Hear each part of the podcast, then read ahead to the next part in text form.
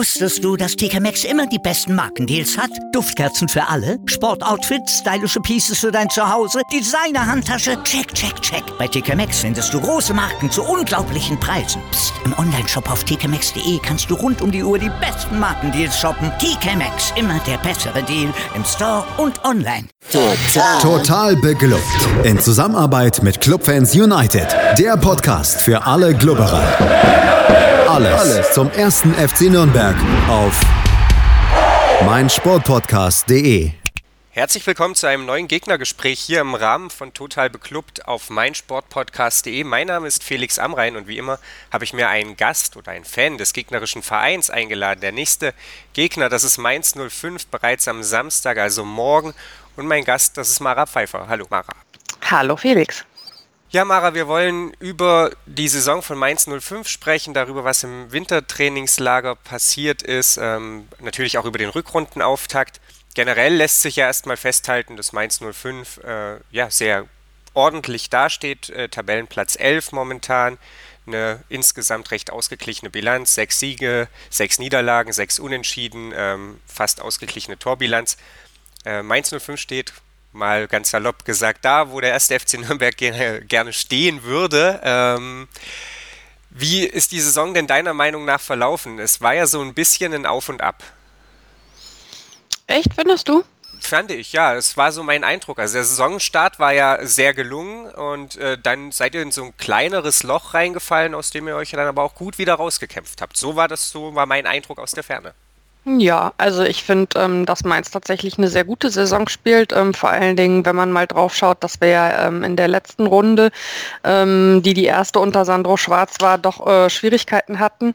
Ähm, es kristallisiert sich, finde ich, immer mehr raus oder es ist auf dem Platz immer mehr zu sehen, ähm, was Sandro Schwarz für Fußball sehen möchte von seiner Mannschaft. Also dass er tatsächlich auch jemand ist, der eben gerne den Ball hat und der gerne Dinge spielerisch löst und nicht nur über einen Kampf.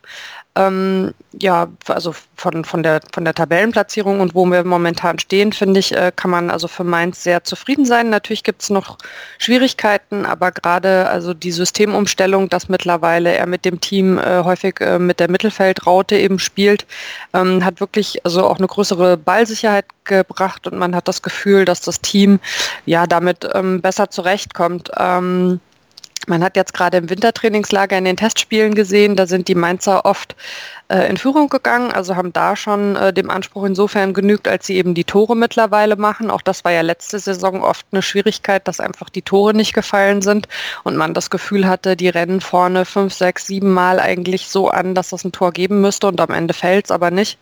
Und diese Saison fallen die Tore eben.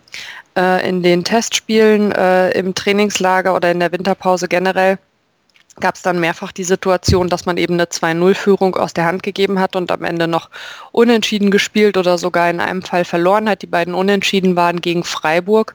Insofern, ähm, du hast nach dem, äh, Hin, äh, nach dem Rückrundenauftakt äh, gefragt, äh, sind natürlich äh, in Mainz ein paar Herzen gesunken, ähm, als bei dem Spiel gegen Stuttgart nach einer nun wirklich sehr souveränen 3-0-Führung man eigentlich so dachte, okay, mit dem 3-0 ist der Sack jetzt aber zu und dann schießen die Stuttgarter tatsächlich aus dem Nichts in dieser Schlussphase noch zwei Tore. Also das ist auf jeden Fall eine Hausaufgabe, waren sich auch alle einig, die man aus dem Spiel äh, quasi nochmal verstärkt mitgenommen hat, eigentlich schon aus der Wintervorbereitung, dass man eben dann schauen muss, dass man nicht mit einer Führung so ab der, ich sag mal, 70, 70. Minute in so eine Art Verwaltungsmodus eben reingeht. Aber im Prinzip, also finde ich, ist das sehr, sehr ordentlich, was da derzeit auf dem Platz passiert. Und es ist tatsächlich auch so, dass es ähm, als Zuschauer ja wieder deutlich mehr Spaß macht, weil halt also Bewegung drin ist, weil eben Tore fallen und persönlich, ich weiß nicht, wie es dir geht, aber ich sehe am Ende auch lieber ein 3-2 als ein irgendwie 1-0, weil dann halt tatsächlich eben ja mehr vom Spiel irgendwie war. Ja, äh, dem pflichte ich bei, auch wenn es für mein Nervenkostüm oft nicht so äh, gut ist. Und dummerweise Nürnberg ja eher dazu neigt, dann die drei Tore zu kriegen, als sie zu schießen. Das ist natürlich schlecht, ja, das sollte man vermeiden. du hast es angesprochen, dass das in den Testspielen im Winter schon ein paar Mal passiert ist. Äh, Im Bully-Special bei Kevin Scheuren, da meinte der Mainz 05-Experte Bene, dass das jetzt schon so als Testspielsyndrom äh, so ein bisschen in den, ja, durch das Internet geistert. Wie erklärst du dir das, dass äh, Mainz da aktuell so große Probleme hat, vermeintlich sichere Führungen irgendwie über die Zeit zu bringen? äh, oder zumindest nicht nochmal ins Wackeln zu kommen? Naja, sagen wir es mal so. Also wenn Sie große Probleme hätten, dann hätten Sie meiner Ansicht nach ähm, das Auftaktspiel der Rückrunde gegen Stuttgart äh, noch unentschieden gespielt oder tatsächlich sogar verloren. Weil wenn du äh, im Fall von Stuttgart als Heimmannschaft äh, in den 80ern, äh, also 80er Minuten oben, äh, innerhalb kürzester Zeit zwei Tore schießt, dann hast du im Prinzip auch die Möglichkeit, noch das dritte zu schießen. Und das hat die Mannschaft ja dann eben verhindert.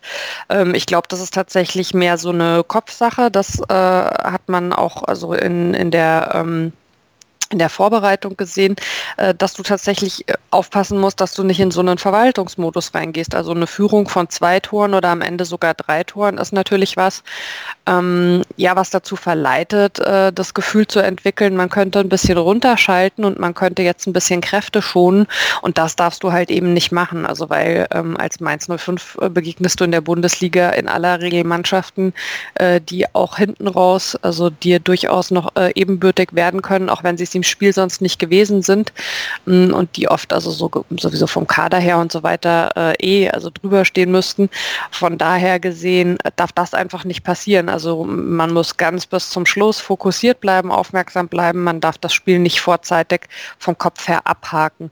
Und das ist, glaube ich, das Einzige. Also deswegen ähm, mache ich mir da ehrlich gesagt auch nicht so viele Sorgen, weil wie gesagt, das ist in der Trainingspause passiert im Winter ähm, mit eben der Konsequenz, dass man dann aus den Spielen als Verlierer oder mit einem Unentschieden rausgegangen ist, was total ärgerlich ist. Aber jetzt, als es drauf ankam, als es wirklich wieder um Punkte ging, äh, haben sie ja am Ende den Sieg festgehalten. Und ich denke, das ist das Entscheidende. Und daraus kann man dann lernen für die folgenden Spiele.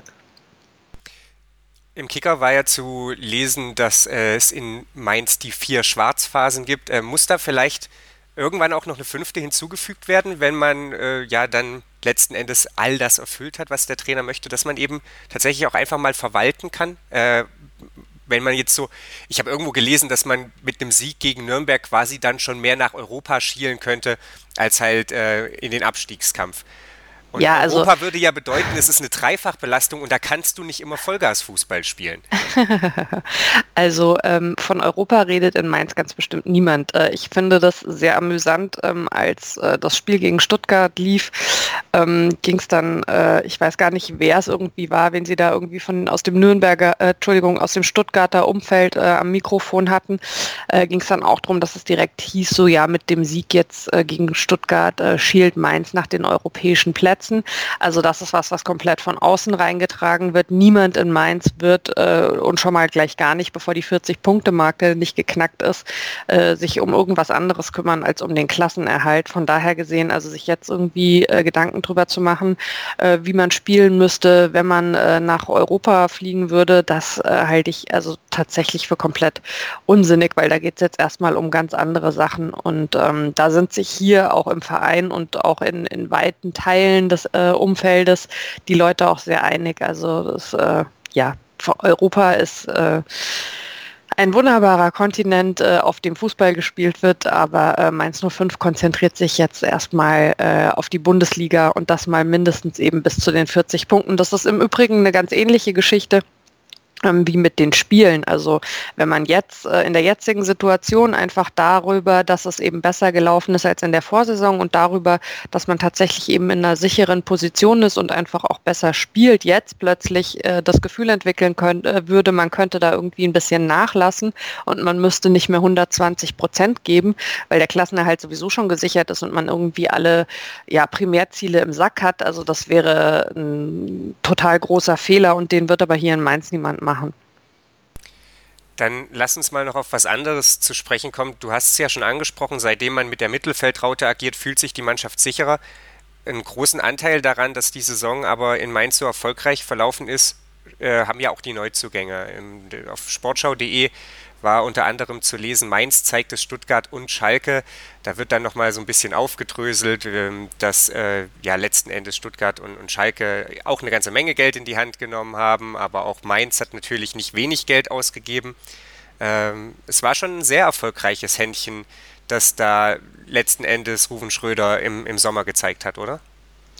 Ja, definitiv, aber ich glaube, das ist auch einfach ein Zeichen dafür, dass hier in Mainz halt eben ähm, was wieder zusammengewachsen ist und ähm, so, eine, so eine gewisse, also es gab natürlich in Mainz sowieso in den letzten Jahren eine gewisse Unruhe, einfach durch die ganze Umstrukturierung ähm, am Kopf des Vereins, also dass eben äh, Christian Heidel ist ja bekannt, eben äh, zu Schalke gegangen ist, dass Harald Strutz als Präsident nicht mehr angetreten ist, äh, dass es eine grundsätzliche Strukturveränderung gab jetzt mit einem Aufsichtsrat und so weiter ähm, und dass mit Rufen Schröder ein neuer Sportvorstand kam, dass wir mit Stefan Hofmann einen neuen Vereinsvorsitzenden äh, haben mit Jan Lehmann jemanden äh, im Vorstand, der eben für das Kaufmännische zuständig ist. Und ähm, das dauert natürlich ein bisschen, äh, bis sich das alles äh, so eingroovt, ja. Und noch dazu eben, also mit Sandro Schwarz jetzt in der zweiten Saison einen neuen Trainer.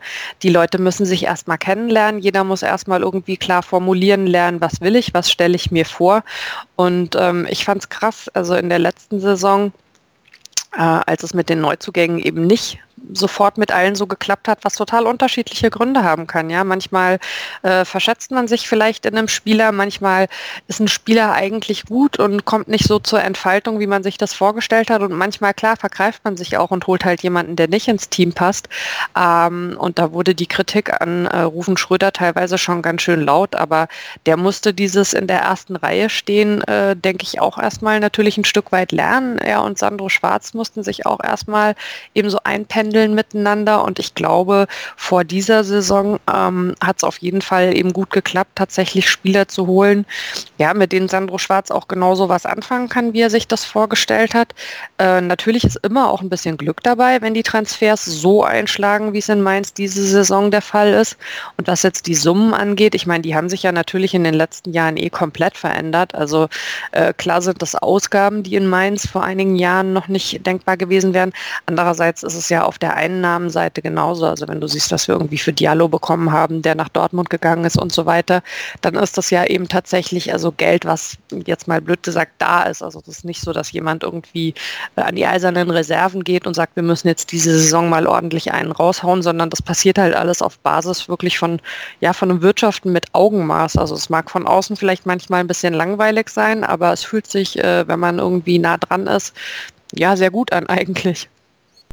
Ja, äh, will ich gar nicht in Abrede stellen. Also es ist ja durchaus so, dass die äh, Transferbilanz sehr, sehr positiv ist bei Mainz 05. Äh, du hast ja. es auch angesprochen, insgesamt sind die Summen aber mittlerweile oder haben sich ja in Bereiche bewegt, die sich äh, für jemanden, der ja, äh, dann so Zahlen von seinen Sportvorständen gesagt bekommt, die so drei Millionen haben wir für zwei Neuzugänge lauten, äh, ja, irgendwie aus einer völlig anderen Größenordnung. Ja, ja, und was aber auch wichtig ist, finde ich, also klar, die Neuzugänge spielen irgendwie eine Riesenrolle. Also wenn man zum Beispiel schaut, Niakate als Innenverteidiger, der wirklich irgendwie eine saustarke Saison spielt und gleichzeitig ist es aber so, ähm, wenn man jetzt vor einem Spiel halt das Gefühl hat, okay gut, äh, der hat in der äh, Winterpause nicht mal eine Woche komplett irgendwie durchtrainiert und der hat auch kein Spiel ganz mitgemacht in der Winterpause und deswegen fühlt man sich vielleicht sicherer damit zu sagen, man lässt den beim ersten Spiel anfangs mal noch auf der Bank und stellt ihn nicht in die Startformation. Und dann kommt halt eben Hack in die Innenverteidigung, Alexander Hack, und macht ein Riesenspiel und am Ende das 3-0, von dem man sagen muss, also ohne dieses dritte Tor wäre man halt tatsächlich mit einem Punkt nach Hause gefahren und nicht nach drei Punkten, äh, nicht mit drei Punkten. Also es funktioniert tatsächlich beides. Es funktionieren die Jungs, die schon länger dabei sind. Es funktionieren wie Riedle Baku, die Jungs, die aus dem eigenen Nachwuchs hochgekommen sind. Flo Müller im, äh, im Tor klar auch. Und ähm, es funktionieren aber eben auch die neu, zu, äh, neu sage mal, jetzt habe ich einen Knoten in der Zunge. Es funktionieren aber eben auch die Neuzugänge. Also man hat das Gefühl, da ist tatsächlich was ähm, zusammengewachsen. Und wenn man mit den Spielern irgendwie, wenn man bei den Spielern nachfragt, dann scheint es wohl tatsächlich so zu sein, dass einfach auch so, ja, das Menschliche diese Saison unheimlich gut funktioniert. Und äh, das hat natürlich immer auch Auswirkungen auf das, was auf dem Platz passiert, weil letztlich sind es eben auch Menschen und immer jüngere Kerle. Und natürlich hilft es dann, wenn man auch miteinander klarkommt und halt gerade in so einer neuen Stadt oder sogar einem neuen Land jetzt nicht das Gefühl hat, man ist da irgendwie Mutterseelen alleine. Ja, das klingt alles in allem äh, sehr positiv. Lass uns mal noch auf das Spiel am Samstag schauen. Äh, Mainz 05 und ich glaube, da muss man niemandem was vormachen, ist natürlich der Favorit. Ähm, die Auswärtsbilanz des ersten FC Nürnberg gleicht einer mittelschweren Katastrophe. mittelschwer können wir streichen, sie gleicht der Katastrophe. äh, und jetzt geht es nach Mainz, die äh, zwar relativ äh, häufig äh, ja zu Hause nur unentschieden gespielt haben, aber eben auch nicht so oft verloren. Was erwartest du äh, von deiner Mannschaft für eine Partie und äh, was erwartest du vom Gegner, dem ersten FC Nürnberg? Ja, ich meine, in Mainz sind natürlich alle heiß drauf, jetzt äh, das erste Heimspiel des Jahres zu gewinnen, ist ja klar. Ähm, man hat sich natürlich also eine gute Ausgangsposition geschaffen, indem man eben ähm, am ersten Spieltag der Rückrunde auswärts gewonnen hat. Das war ja lange eine Schwierigkeit, ähm, die Auswärtsspiele, ähm, dass da also tatsächlich überhaupt keine Siege gelungen sind. Insofern ist immer noch so jedes Auswärtsspiel mit einem Dreier so ein, ja, einfach ein ganz gutes Gefühl, als hätte man sich da quasi ähm, Punkte geholt, die nicht hundertprozentig planbar sind. Ähm, ich gebe dir recht, natürlich ist Mainz äh, ein Stück weit in der Favoritenrolle. Nürnberg äh, ist der Aufsteiger, Mainz hat das Heimspiel. Man sollte sich davon aber nicht ja, blenden lassen, sag ich mal. Also ähm, im Hinspiel ist es durchaus so gewesen, äh, dass die Mainzer auch Schwierigkeiten haben mit Nürnberg.